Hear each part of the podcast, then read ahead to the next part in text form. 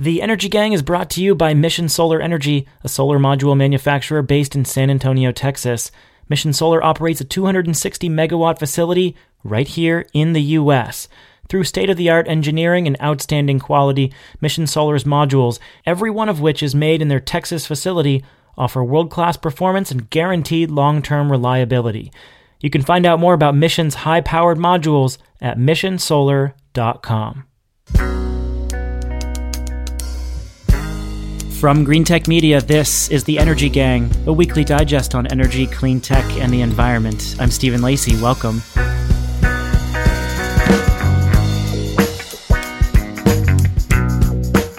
Don't let government pick winners and losers. That was Rick Perry's mantra as a presidential candidate, but it didn't take him long to drop it as energy secretary. This week, we'll take a look at a rare, bizarre request from Perry asking federal regulators to restructure electricity markets and prop up struggling coal and nuke plants. Then, the latest on the post hurricane energy crisis in Puerto Rico. Katherine's uh, been pretty active on the energy policy front, so we're going to get an update from her about the Washington Puerto Rico relationship, or uh, lack thereof, depending on how you look at it. Finally, an Alaskan sovereign wealth fund is betting big on distributed energy. And guess what? It's making that bet through Generate Capital, Jigar's firm. So we're going to hear from him on what Generate's latest fund says about new investment approaches. Uh, so it turns out while I was away for a few weeks just hanging out on the beach, sipping cocktails, looking at all the wildlife in Africa, my co hosts were pretty busy working on um, how to rebuild Puerto Rico and raising multi hundred million dollar funds. Uh, let's say hello to them. They've been very busy. Katherine Hamilton is in Washington, D.C. She's a partner and co founder of 38 North Solutions. Hello, Katherine. Hi, it's so good to hear your voice again, Stephen. We've missed you. Oh my God, I missed you guys so much. And thanks for coming to the wedding, by the way. Did you have fun? Oh my gosh, it was so beautiful. You guys are perfect. It was lovely. we missed you at the wedding, Jigar. I know. I'm so sorry. Although I did find it to be very interesting how there was a little bit of a, a Twitter flare up. Did you see that? Uh, about what exactly? I was in the middle of one. well, you were in the New York Times and someone said something derogatory about it. And then someone else like came in and said, "What? We're all very happy for Stephen Lacey and their wedding." well, it turns out that there is like a cottage industry devoted to attacking couples who have their wedding announcements in the New York Times, and it's kind of understandable because the New York Times has historically been uh, very waspy in its choices of who to feature in the wedding section. So people saw a millennial, middle class white couple who met through a podcast and who were spending their free time building a wedding podcast of their own. And it was perfect fodder for making fun of uh, a couple of uh, very classic millennials. So, anyway, I got made fun of on Twitter, and a bunch of energy folks came in to defend my honor.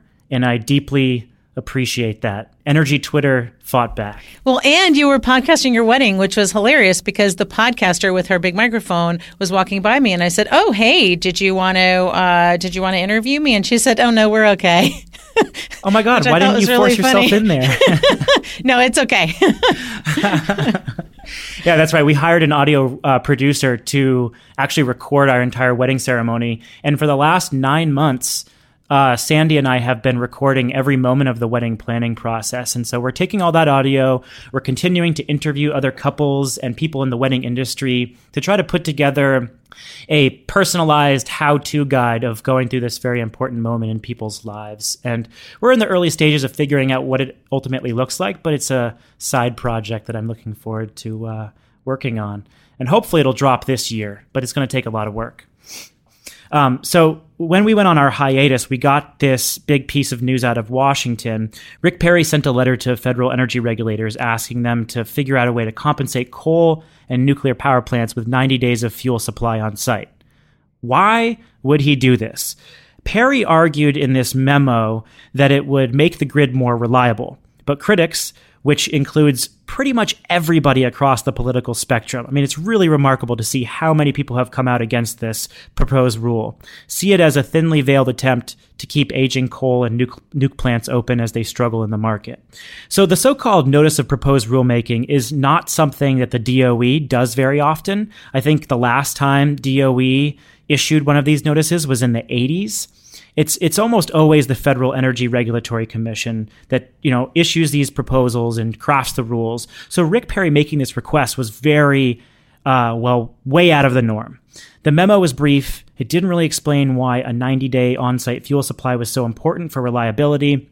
And that lack of rigor potentially opens up the process to all these legal challenges. Uh, so let's back up and provide a bit of context. Um, if you do want to hear about the legal flimsiness of the proposal, Shayle Khan had a great interview with Harvard senior fellow Ari Peskoe on our sister podcast, The Interchange, a couple weeks ago, and that's a good companion to this conversation. So, Katherine, give us a bit more detail on what this so called NOPR, a Notice of Proposed Rulemaking, says and why it was crafted at all. Yeah, it's interesting because, you know, they came out with a grid study which wasn't as bad as everybody expected. And then they took pieces of that grid study and said, based on this, we need to subsidize coal, uh, which caused me to ask the question well, what problem are we solving for? Is there a reliability issue? I have not heard of that issue before. It, everything seems to be going well. And they also sort of conflated Reliability with resilience. And resilience is different. Resilience, while it doesn't have, you know, does not have a record that has been built at FERC, is the way I define it is the ability to come back quickly um, and in a very localized way. There are probably a lot of attributes to resilience. Resilience, in fact, is a goal, not an attribute. So what do we need? What are we what are we asking for? What is the definition of resilience? Why do we need it? And why is it that a 90 day fuel supply is the only thing that the only attribute that can meet that definition? So what they asked for was for FERC to um, have a final action December 11th that would the only plants that qualified are those that are regulated by FERC. So that rules out all of ERCOT in Texas um, that they have a 90 day fuel supply and I'm not sure how many fit that, but I'm sure they could get a 90 day fuel supply if they needed to. Those that uh, um, provide essential energy and ancillary services, and they have to be merchant plants. So they can't be regulated by cost of service rates in the state, so they can't be IOUs. So actually, this rule only applies to a couple of Ohio coal plants, really.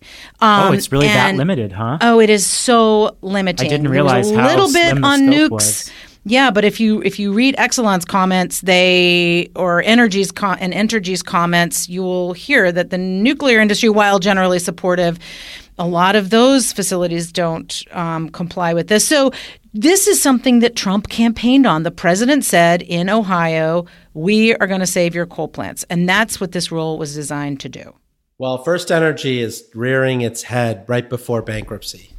Yes, exactly. And what's interesting is that if you follow Ari Peskoe, also has this great um, Twitter thread where he's gone through so many comments. I don't know if he's been sleeping at all, but there have been hundreds and hundreds of comments. I filed some too on behalf of the Advanced Energy Management Alliance, and you know he's gone through all of these to kind of come up with what's you know what are all these different groups saying. And what First Energy did also was they got all these they they wrote a template and got all these other people to submit comments, and you can tell because some people forgot to fill in the like insert insert company name here uh, on behalf of First Energy kind of thing. So you can tell where it, those comments came from. And so they had a bunch of folks um, submitting, but the vast majority of comments were in opposition to this. Yeah, go follow Ari Peskoe on Twitter. Actually, that guy is really sharp. And and again, listen to the interview that he did a couple weeks ago with Shayle on the Interchange podcast because he walks through the legal implications and the background of like why DOE would try to do something like this. Uh, very, very sharp guy.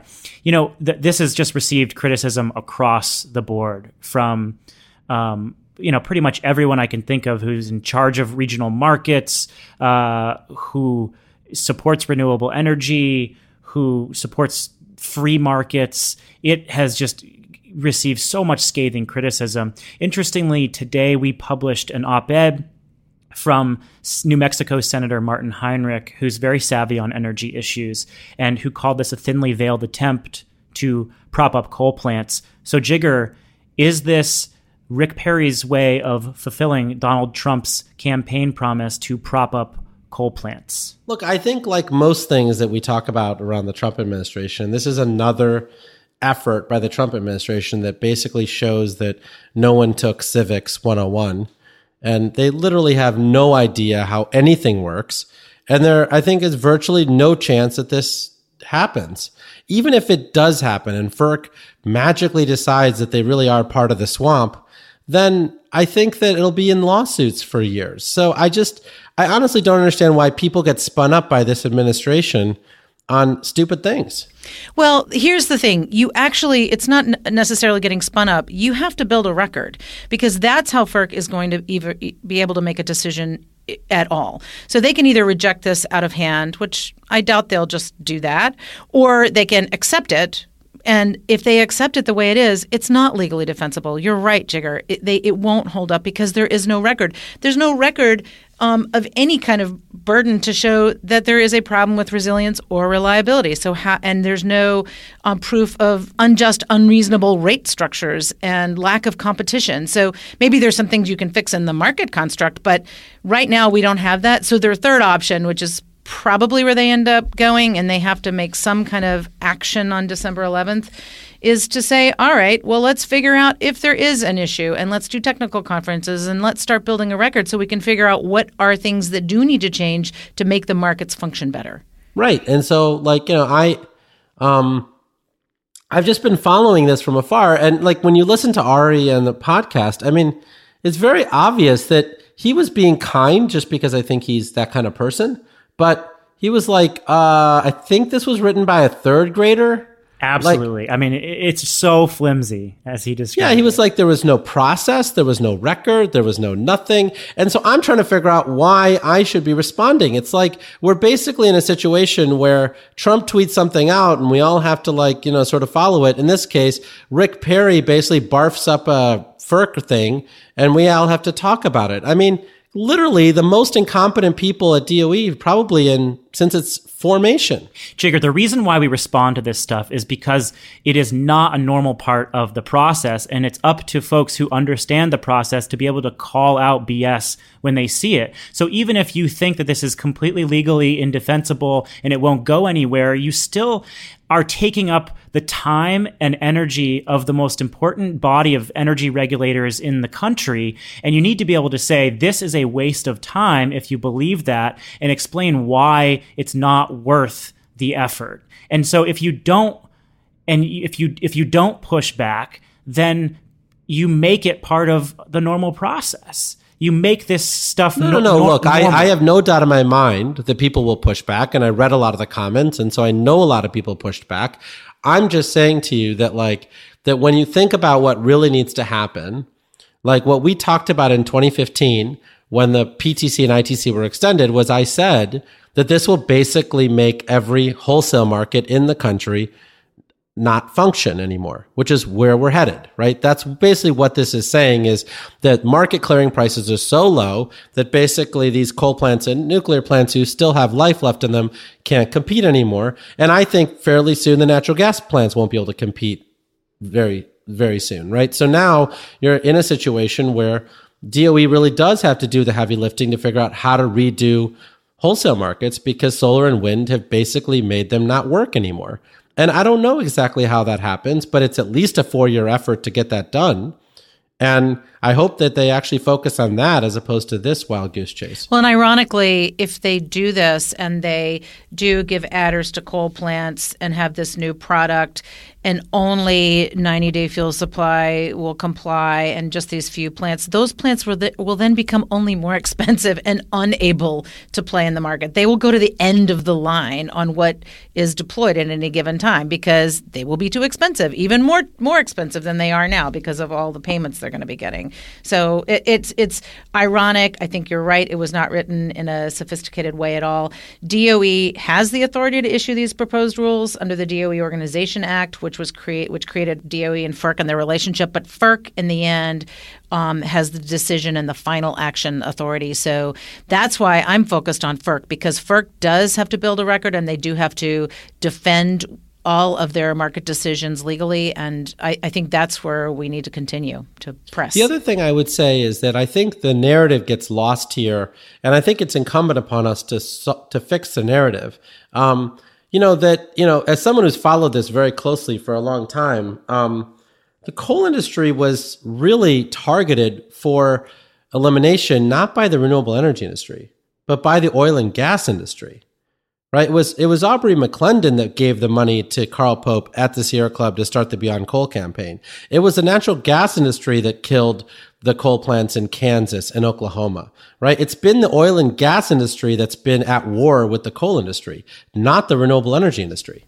Well, so those industries filed comments with the American Wind Energy Association and other groups. Right. So it's a quite uh, unlikely bedfellows, but they're yeah, you're right. They're on the but they're on the same side of the my, argument. Yeah. Right. That's my thing is that like for somebody who's in the pocket of big oil and Rick Perry, you would think for a second that he would actually go along with his big donors and allow coal to die because that's what their big donors want. He did they not win the want- election. His president is Donald Trump, not Rick Perry was not elected. I get it, but I get it, but Donald Trump's not smart enough to figure out this like loophole in DOE. So, like, you know, he didn't, Rick Perry didn't have to do the work. I'm just saying, I think there's a false narrative where it was like the Obama administration's war on coal, the renewable energy industry's war on coal, or nuclear for that matter. And we've done nothing of the sort. I mean, until a few years ago, we weren't even powerful enough to go to war with anybody. And, you know, like, I, this is really all the oil and gas industry's fault. They're the ones who've had this sustained war against coal. And now the coal industry has, you know, withered under that pressure. Well, this is probably a rabbit hole that we don't need to jump down. But uh, after the natural gas industry supported environmental groups, those environmental groups continued to support uh, the push, the phase out of coal, and then renewable energy, as it became more cost competitive, uh, took on that mission to kill coal. So I think it's been a collective effort, but probably a, a point we don't need to belabor. I think what's important to reiterate here is just how many important people and thought leaders and groups active in the energy sector have come out against this proposal. Um, you know, uh, uh, Jon Wellinghoff said it would blow up markets. Andy Ott, the CEO of PJM, basically said the same thing on a call on Monday with reporters, just saying it would put throw markets into chaos. The um, you know, many free market groups, for example, have been very critical of the proposal because of how it might distort markets. Obviously, the renewable energy folks and environmental groups have been critical because they see it as a way to prop up coal. Um, it's it's really almost, and then as you said, Katherine, the oil and gas industry has come out against this. Rick Perry is really standing out there on one leg alone, uh, and he barely has a leg to stand on here and and really when you look at the the the record that doesn't exist and the lack of um, rigor behind this legal argument, one wonders how what the final outcome will be if, if FERC will actually act on this. Yeah, and remember, so also Department of Interior weighed in in support of this rule. So the administration generally, um, and FERC is an independent agency, but the rest of the administration is supportive because they're supporting their president, of course.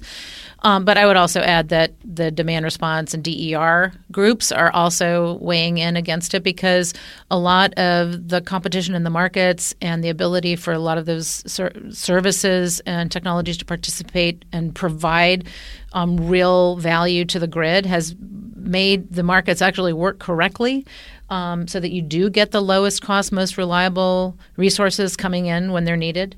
Um, but remember, well, can I, the can one. I stop you there? I'm sorry. What you just said is exactly what the DOE report said that markets are functioning correctly. This was the resiliency report. And then Rick Perry comes in and basically contradicts everything that that report said he contradicts his own staff and says, well, actually, markets aren't working correctly, and here's how we change them. So there's a really good piece by David Roberts in Vox where he talks to Alison Silverstein, who wrote the DOE report, and he gets some ideas from her. Okay, you wrote this report. What do you think would help the markets work better? And it's a lot of what we've talked about, and it's not what Rick Perry actually issued.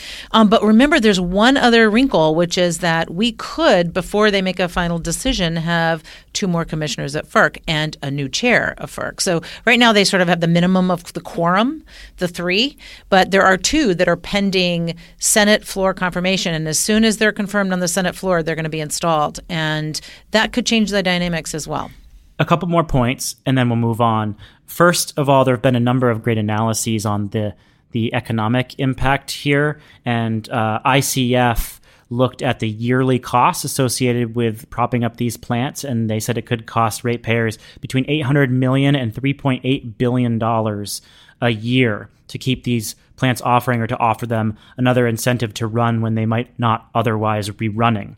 Um, interestingly, the Rhodium Group put together this fantastic analysis of what's actually causing outages and problems, and it found that 96 percent of power losses between 2012 and 2016 were caused by extreme weather. Um, and having fuel supply on site, for example, during the polar vortex, when a lot of coal piles were frozen, would not actually help during those extreme weather events. So, really, you're looking at a very small number of instances where a rule like this would actually make sense. I have one last question, and that is there has been universal criticism of this rule, but there have been some who've said, wait a second, if this does keep some aging nuclear plants open, it could actually be good for the climate. And it's just one other way to assist many of these plants that could operate past their licenses for maybe a couple of decades. Any thoughts on what that potential impact would be and if it has a substantial climate benefit to keeping low carbon electricity on the grid. Well, I think to be clear, it's very important to note that the NEI did not make this argument. NEI made the argument of resiliency, but paid particular attention not to mention climate change. And so it's quite shocking how they're like, it's climate change, climate change under the Obama administration. And oh, wait, what's climate change under the Trump administration? So no, that's um, because there's a so reason for that. that, and that's because FERC does not have jurisdiction over carbon. So carbon has been a state issue or a regional issue. It has not. It is not under FERC's jurisdiction. FERC is only responsible for cost just and reasonable rates and reliability. So you have to come at this is this a reliability issue or is this a just and reasonable price issue? That those are the only two arguments they can make unless they create unless FERC were to create another product which would be a carbon product. But they can't use the argument of carbon at all with FERC because that is not in their jurisdiction. No, I appreciate that, but I'm just saying that like like Maria, you know, um, Korsnick, NEI's president and CEO, didn't say this at the conference yesterday. She didn't say it at on the press release that she issued. Those are not FERC comments. Those are comments that were made to the press. She could have added it there. It's just, it's very telling to me that these guys are like fair weather fans on this stuff. And, you know, like it's, it's just one of those things. The other thing I would say is on the resiliency side, I really do believe that wholesale markets will have a problem with being able to keep the lights on in the future because of the way in which assets are getting priced out of the market.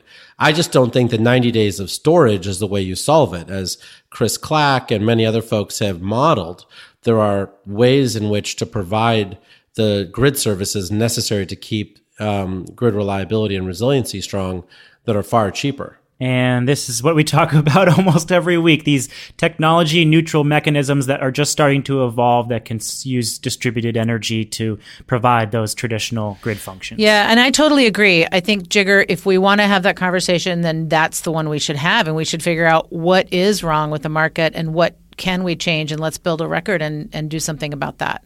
And that's certainly the most intellectually honest and realistic conversation that we could be having. But alas, that's not the political situation we live in now, is it? Um, if you're still confused about this, you've got some homework. Again, listen to Ari Peskoe on the interchange, really good interview on the legal implications. Read Martin Heinrich's piece at Green Tech Media on the political response to this. And we've got a bunch of other coverage over the last few weeks. And then read Dave Roberts' piece that Katherine referenced on Vox. We'll, we'll link to that as well. He does a great job of sort of breaking down what would the market mechanisms be if you wanted to provide these reliability resiliency services that Rick Perry's talking about. Could I also put in a pitch for there's one more podcast that you might want to check out that's not a Green Tech Media podcast, which Yes, is Grid course. Grid Geeks that Allison Clements runs. And she had a whole topic on this as well with Doug Smith and Sue Tierney, and that is really worth listening to also if you want to geek out about FERC. Yeah, I would also suggest that you just read anything else because like this is so crazy. It, it really is. and it will be a future topic of discussion as FERC starts to grapple with it. Let's take a pause here to reflect on the growth of the solar industry and talk about Mission Solar Energy, our sponsor. You know, the solar industry is approaching 300,000 people employed, and a lot of folks are finally taking notice of the explosion of domestic growth here in solar. And Mission Solar is one of those proud employers. The company's 260 megawatt manufacturing facility supports local U.S. production, engineering, and office jobs in San Antonio, Texas directly contributing to America's burgeoning clean energy economy, of which solar is a dominant player. Mission Solar's Texas based location makes it easier for developers to fulfill their needs, keeping projects moving and on schedule. And Mission Solar's in house research and development laboratory keeps the company innovating and producing the highest quality modules possible. You can check out all their modules and uh, learn more about the company itself at missionsolar.com. That's missionsolar.com. Thanks to Mission for supporting the show. Let's get an update on the situation in Puerto Rico now, where only one quarter of the island has electricity. I don't even think one quarter yet has it, just under one quarter. And residents are still suffering from a lack of drinking water, poor communications infrastructure, and face a daunting rebuilding process that has barely begun. You wouldn't know that by looking at the president's Twitter feed. Donald Trump has moved on to making fun of senators, criticizing the NFL, and talking about how great the stock market is performing under his presidency. Meanwhile, the residents of Puerto Rico are living in a war zone more than a month after Hurricane Maria. Katherine, Puerto Rico's become a focus for you in recent weeks. What's the latest there? Yeah, I've been working with a coalition of business and nonprofit groups to try to figure out how do we remove policy barriers to make sure that we can move funding and resources in a way that really does think about not just the triage that we have to do now, but a little bit longer term on you know where do we need to go with this? Can we do things that are resilient as we're restoring? So that's kind of where we're focused. The unfortunately what they're focused on right now on the island and they have um, a contractor that has just been hired to do transmission system only. So that's not even dealing with the distribution system um, and they just do not have enough boots on the ground because they have not been organized the governor has not been organized enough to make this happen in a way that that works very well and there are so many volunteers ready. There's so many companies ready. There is the Army Corps that is trying to help as well, but they're not grid planners. You know, they'll repair things, but they can't plan a grid. Um, and then there are lots of other folks. I've been talking to a guy from PJM who has been deployed with the Army Reserves to, to help on this. And he gives me kind of blow by blow action of here's what's happening on the ground, here's what we need. You know, we need a multifunctional, multi jurisdictional team that can deal with immediate issues, long term system planning, and then longer term system reconstruction. Those are just some of some of the gnarly issues. So, pretty much everything then. Yes, exactly. And that's not what I'm trying to do. I'm not trying to do everything. All I'm trying to do is figure out are there things that we can put into some of this recovery language to allow infrastructure not to be just built back the way it was, but to build back more resilient? And again, we have to come up with a good definition of what is resilient. We we need to allow the Army Corps when they deploy all of their um, their backup generators in that program to not just deploy diesel gensets because that requires fuel, but to allow them to say put in batteries. They don't have any flexibility there. And there are a number of other things that I think we can do that would attract private sector funding because there are a lot of private sector companies and foundations that want to contribute, but they don't know how to do it. There's not a mechanism right now. Okay, Jigar. Uh, Katherine, I want to hear from you about like what what those very specific things are related to resilience. But uh, what's your wish list, Jigar? What would re- what is rebuilding? I know that we're still kind of having a conversation about the emergency at hand, but uh, what what what's the wish list for you as we think about rebuilding and whatever resilience means for an island like Puerto Rico? So I think for those folks who've heard me on the podcast long enough, they know that my wish list is generally, you know, a far narrower wish list than, you know, could be possible. Mostly just because I agree with all of the constraints that are, you know, self-imposed. I mean, when you look at Puerto Rico, for instance, um, the fact that the governor and President Trump can't get along in any way, shape, or form is a problem. The governor has the ability to ask for things from Department of Energy, from other places. And because of the animosity between the two, he he has refused to ask for those things. Um, and so so like I could have a very you know sort of long wish list, but in terms of what's possible or what's likely, it's really different. Um, the Army Corps of Engineers has hired Power Secure, for instance, and so at least those guys are engaged and they're coming on board as well. Power Secure uh, is a microgrid developer, microgrid yeah, controls company. Except in this case, they've been hired to design the grid in uh, Puerto Rico. Um, the Whitefish, you know, group. I talked to the board of PREPA who met yesterday, um, and you know, the board of PREPA has made it very clear that they picked Whitefish, that Whitefish had specific expertise around rebuilding transmission lines around mountain ranges, which is why they were chosen. There's 200 full time staff there, and they deliberately didn't accept APPA's help because they couldn't house everybody. Okay, wait, wait, this is an interesting conversation. I actually want to bookmark that because this is a whole very interesting political conversation that's blown up. And what you're saying is that maybe some of the reporting that we've seen isn't accurate. But I, I, I but just going back to your yeah, let's question, bookmark that. Let's bookmark I, that. I think what's going to happen in Puerto Rico is that wealthy people in Puerto Rico will be building their own microgrids with their own money right? Folks who own 10 buildings, 12 buildings, 15 buildings, a shopping center, or whatever, they're building a microgrid using a diesel generator. Now they're adding solar and batteries to that as fuel saving systems.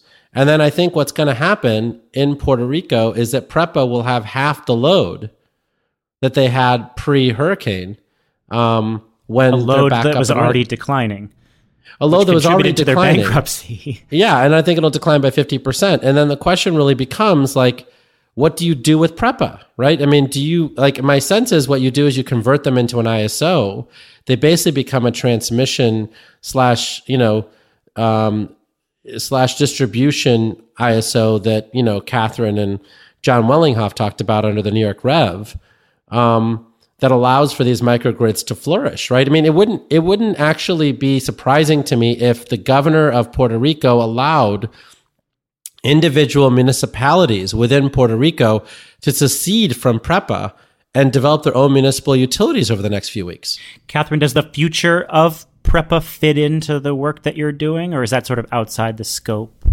Yeah, part of this is trying to think through what does that look like? Because that does lead to how do we remove barriers to having that happen? Be- right now, PREPA, for example, doesn't have PPAs with um, with large consumers. They don't allow that, and so a lot of consumers were not, you know, they were not able to sell back to the grid, and that could have helped a lot. I mean, there were some buildings that had backup systems, but not that many because it just wasn't part of their utility construct. So I think that construct is going to have to change.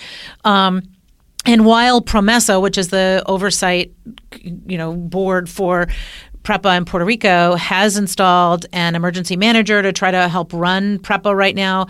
That's really just de- you know deploying people on the ground. That's not doing any kind of planning. And there are so many cooks in that kitchen kitchen over there. There's so many people trying to do things. It's not being done in any organized fashion.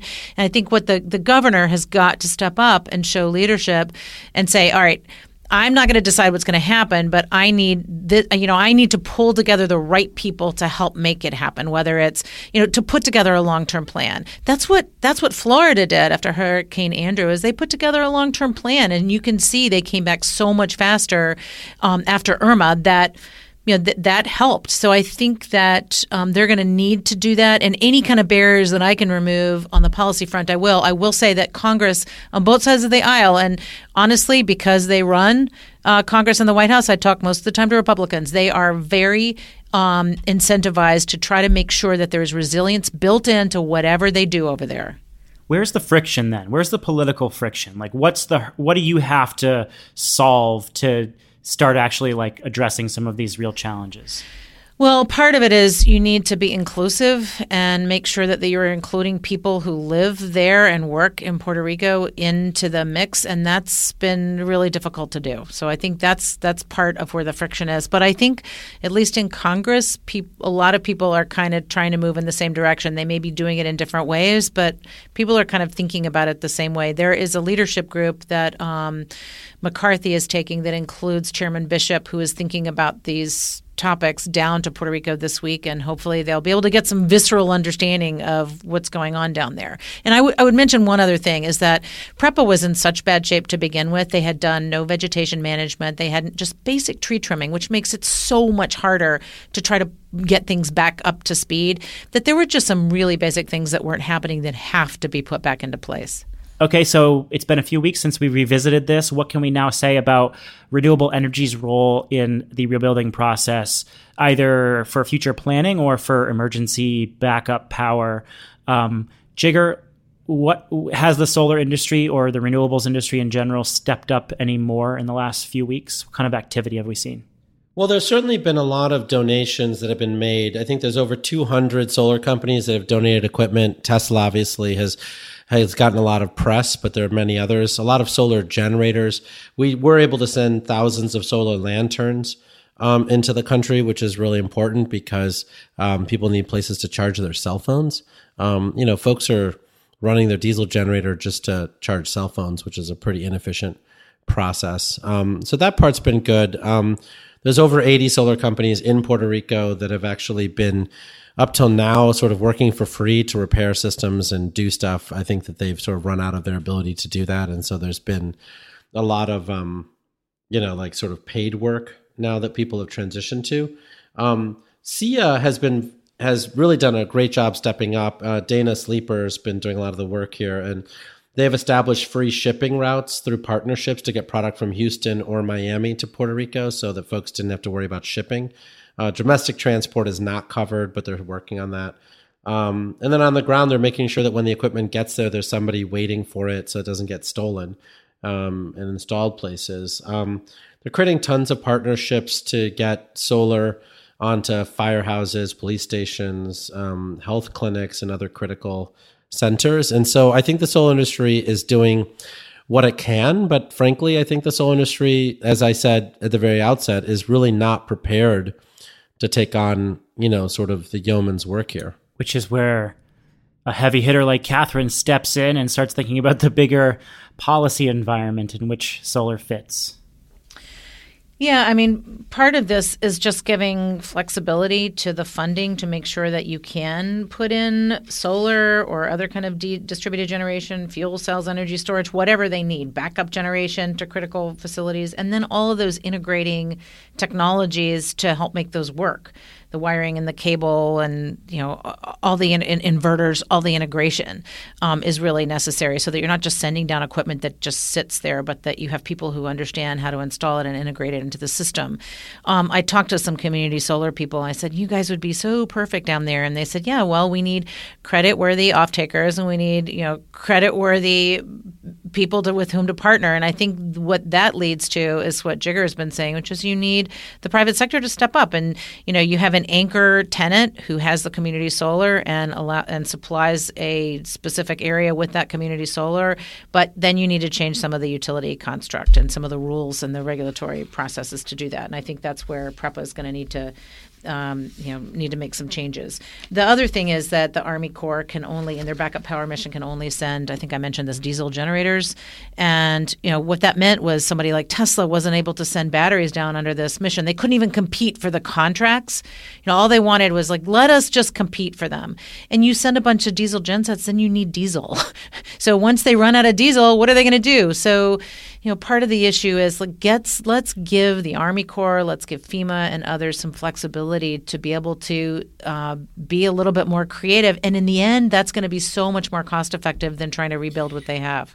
Okay, let's rewind a little bit and unpack something that Jigar mentioned, which is this contractor, Whitefish Energy, which uh, was hired by PREPA to start rebuilding transmission lines across the Commonwealth this is the biggest story of the week related to Puerto Rico's energy situation. It blew up because Whitefish Energy is or was before the contract was signed a two person firm based in Whitefish, Montana. And uh, this is a town, Whitefish, where Interior Secretary Ryan Zinke is from. Uh, the the company's major investor it was a huge Trump donor.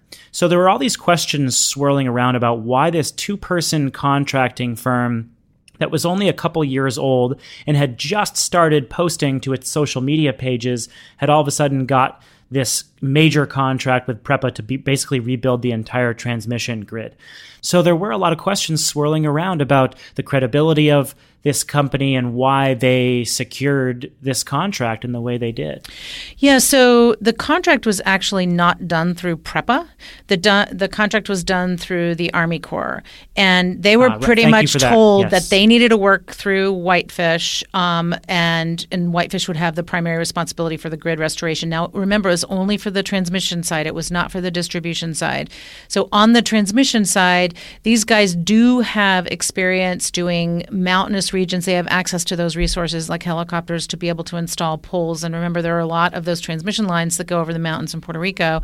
So that's why I think they were picked. The issue is the Army Corps is not a grid planning function. They don't have that. They are an emergency power they have an emergency power mission. They have good project management skills, but they they don't understand how do you plan for a grid and yet they're kind of responsible for someone who is kind of doing that in real time on the ground and I think that's a bigger issue is not just are you going to get the lines over the mountains which I think we have you know we could argue about that too is that really reasonable um, or you know how do we how do we actually restore power to the people who need it?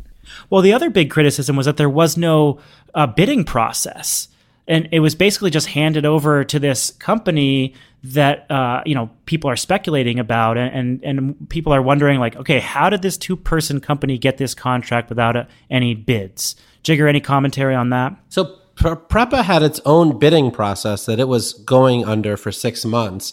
I talked to several members of PREPA's board yesterday because they just finished a board meeting and they all stand by the decision. They asked tough questions. They said that the pricing that these guys offered was pretty much exactly the same as the pricing they got from all of the other bidders. I'm simply saying that the PREPA folks that I've talked to fully defend their decision, even in light of the scandal and do not believe that anything improper was done. Well, I guess we'll find out because the Energy and Natural Resources Committee, I believe, is starting to investigate. Um, there are a number of government officials who've come out and sort of questioned the potential political connections. So we may start to get some more answers if and when an investigation goes forward. But at this point, uh, Whitefish says that it's continuing to do the work, and they've hired hundreds of workers, and they've got helicopters on site, and they're starting to be, rebuild the transmission lines. So, um, while we're waiting for those political answers, I suppose we're also waiting for the results, which will probably speak for themselves. Yeah, there will be lots of hearings in Congress on this. And maybe through those hearings, we will actually learn how to define resilience. Well, the one thing I do want to just make sure that you know folks know is that the current estimate for when people in the mountains are actually going to get power is a year. And so there is a tremendous amount of work being done by this industry to at least accelerate that because there is a recognition by the governor that um, these guys are not going to get power for a year and it would be cheaper and faster just to give them a microgrid with solar plus batteries. This is happening in the United States of America, folks. Just think about that for a little bit. All right, we're going to finish up by talking about shifting investment trends in renewables. And we've talked incessantly about the failure of venture capital in clean tech.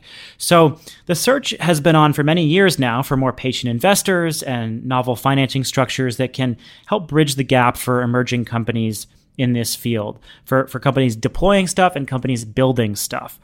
So Generate Capital, the firm that Jigar co-founded with Scott Jacobs and Matan Friedman, is doing exactly that for solar storage, landfill gas, fuel cells, a range of technologies. He's uh, explained the model on the show before, but this week the firm announced a pretty important lead investor in a new $200 million fund, the Alaskan Permanent Fund.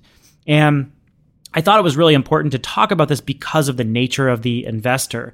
So, um, Jigar, what is the Alaskan Permanent Fund and why is it significant that this state owned corporation funded by oil revenues is, is putting its money behind clean energy? Well, I don't know that it's important that it's a, that it's a, a sovereign wealth fund that's funded by oil revenues, but I do think it's important that that the decision making process between commercial banks family offices and insurance companies are vastly different than the decision making process for sovereign wealth funds and pension funds because they, one, are more regulated, but two, they have just this extraordinary fear of losing money because they have pensions to pay and and you know people's livelihoods at stake right and so the vetting process is just much more uh, difficult. And while these firms have already put money into solar and wind, they have not yet really put money into battery storage, anaerobic digesters, fuel cells, and all these other climate wealth solutions that we all know we need to be able to get our carbon emissions down. Okay, so you're saying that the the the diversity story is not that a fund like this is investing, but it's that they're willing to take a look at a broader range of tech. Yeah, because I, you know, because a lot of this this tech doesn't have a track record, right? I mean, a lot of these pension funds they want to see twenty years of track record in order to make a twenty year investment, right? So, you know, when I say, well, I need to see a ten year track record or five year track record before I put money in, right? These guys generally want to see a track record that's as long as the contract you're having them fund. Um, and many of these technologies just don't have that track record. And as far as I understand it, this um, this permanent fund is kind of designed to support future future thinking investments. Um, what what's the original design of the fund, and like, and and how does that influence their decision to invest in some of this emerging technology? So the thought process that's come around recently is that when you think about all of these investors and how they um, have been investing, right? So they invest a lot in oil and gas, not Alaska Permanent, but just pension funds in general. Um, what happens in the in in the oil and gas investment side is, as you've seen from Tony Seba or lots of other people that we've talked about, if electric vehicles were to penetrate just 1 million barrels a day of oil, which is only about 1% of global oil usage, you could see a precipitous drop in oil prices, right? I mean, oil prices on the margins. So if they're not invested in electric vehicles or some of the substitutes for oil, then they could lose their shirt on their oil and gas investments um, through this disruption and not get any benefits by investing in the disruptors right? And so a lot of these guys have realized that they actually need to spread their money around and they can't really just be invested in the old stuff. They have to be invested in the disruptors and then of course efficiency solutions as well yeah, and Jigar, their um, the goal of the Alaska Permanent Fund Corporation is to produce an average annual rate of return of five percent, and so it seems to me that the new disruptive technologies are going to also be a better deal in that regard. Oh, for sure. I mean, you know, I think five percent is something that we have proven year after year to be able to produce not only at Generate but also at you know many other firms in the space. Um, so so I know I think that's a really big deal, and I think that the other piece of this, just so you guys are aware, is that like Generate Capital is a C corporation and not a fund.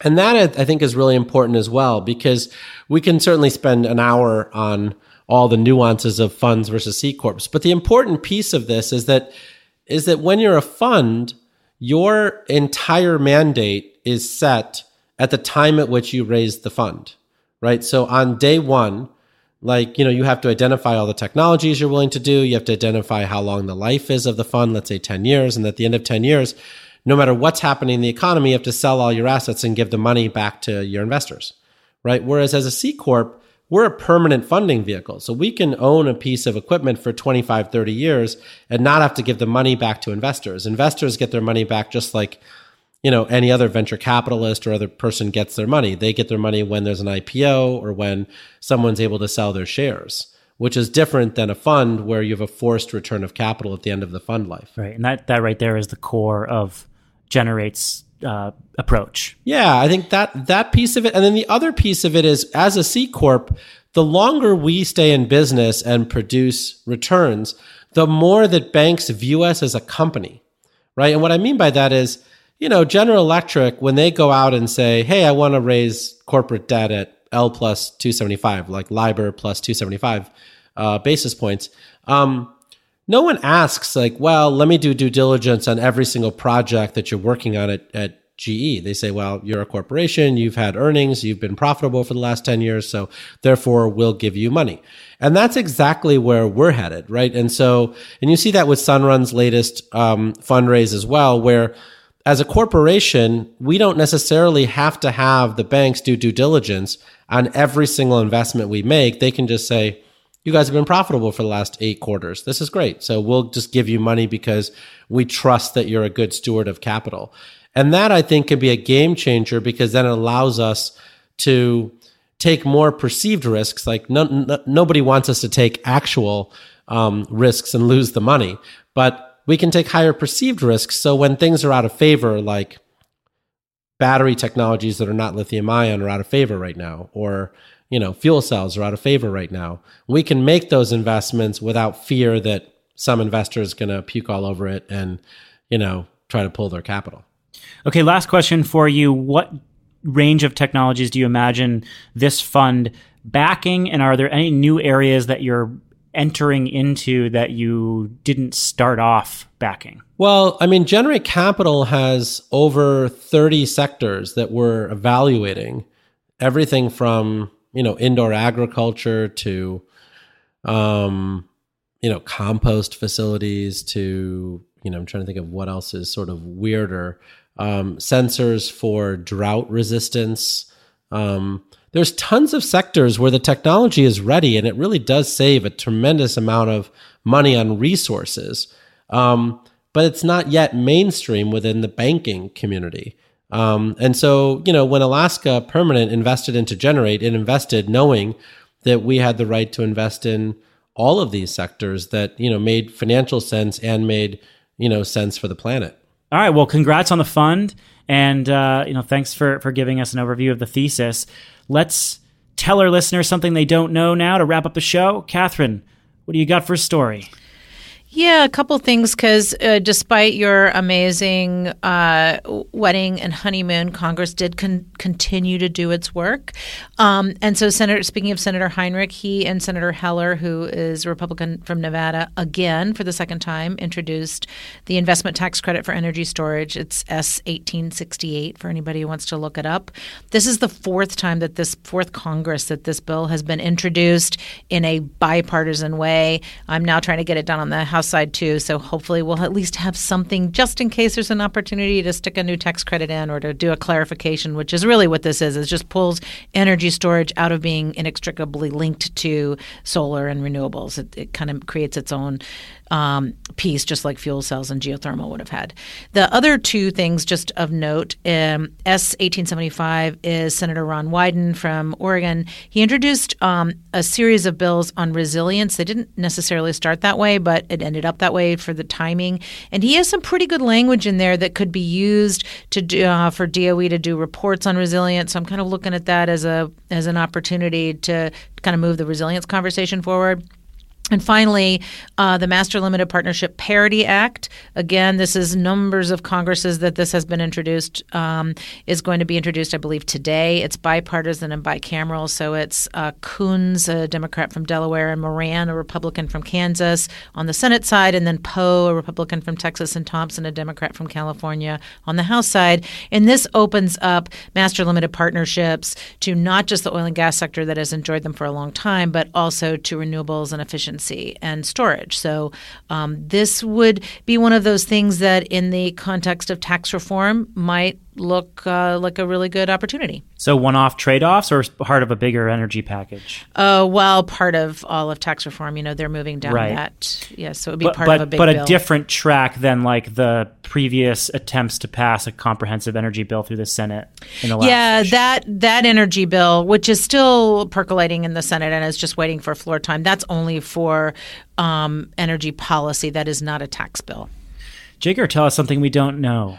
So, I've been thinking a lot about hydrogen given our investments in the space at Generate. And there was this extraordinary piece, 9,000 words, by um, Nicholas Stetcher um, on the drive.com on the return of our hydrogen future, which, you know, I, it's there's so much in here I can't go through it all. But what's interesting is um, how much money is continuing to go into not only the production of hydrogen cars and products and trucks and that kind of stuff, but also around you know refueling stations um, and other sort of investments. So there'll be 80 refueling stations in California by 2020.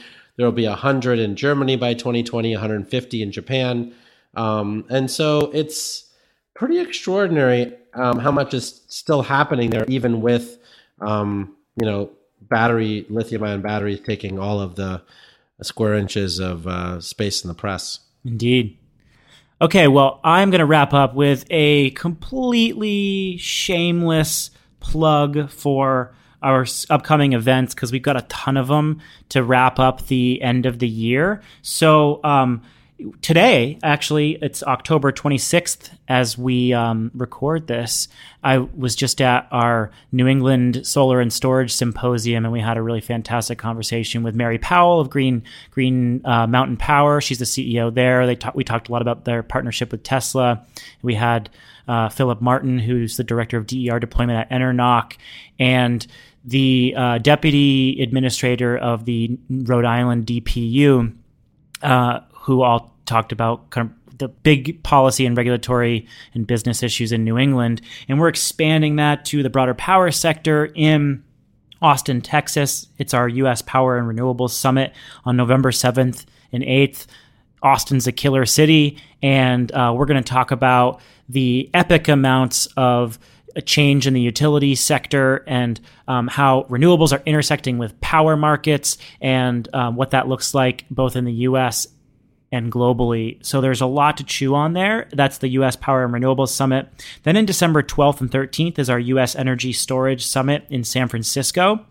And we're going to talk about everything storage. As we've talked about on this podcast, it's not just theoretical anymore. People are doing deals. And some of the best feedback that we get about our conferences is that like there's a lot of good networking there and people are actually signing deals at these conferences. So you're going to learn about a lot about the storage industry and where things are at from our analysts. And then also if you're in the biz, it's a good place to, to meet some of the top players.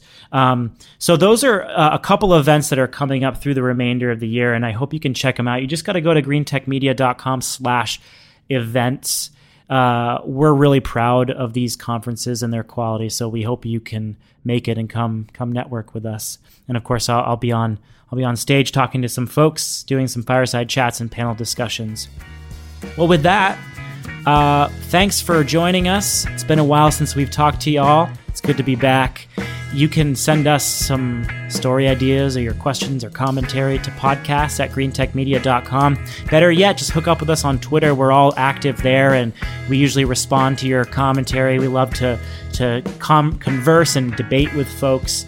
Uh, of course, you can find us on pretty much every platform and we have uh, shifted our platform over to Art19. So you can still get us on SoundCloud, but our RSS feeds are now on Art19. And of course, we're on Apple Podcasts, um, on NPR One, on Stitcher, Google Play, you name it. Katherine Hamilton and Jigar Shah are my regular co hosts in Washington, D.C. I'm Stephen Lacey in Boston, the editor in chief of Green Tech Media. This is the Energy Gang. We'll catch you next week.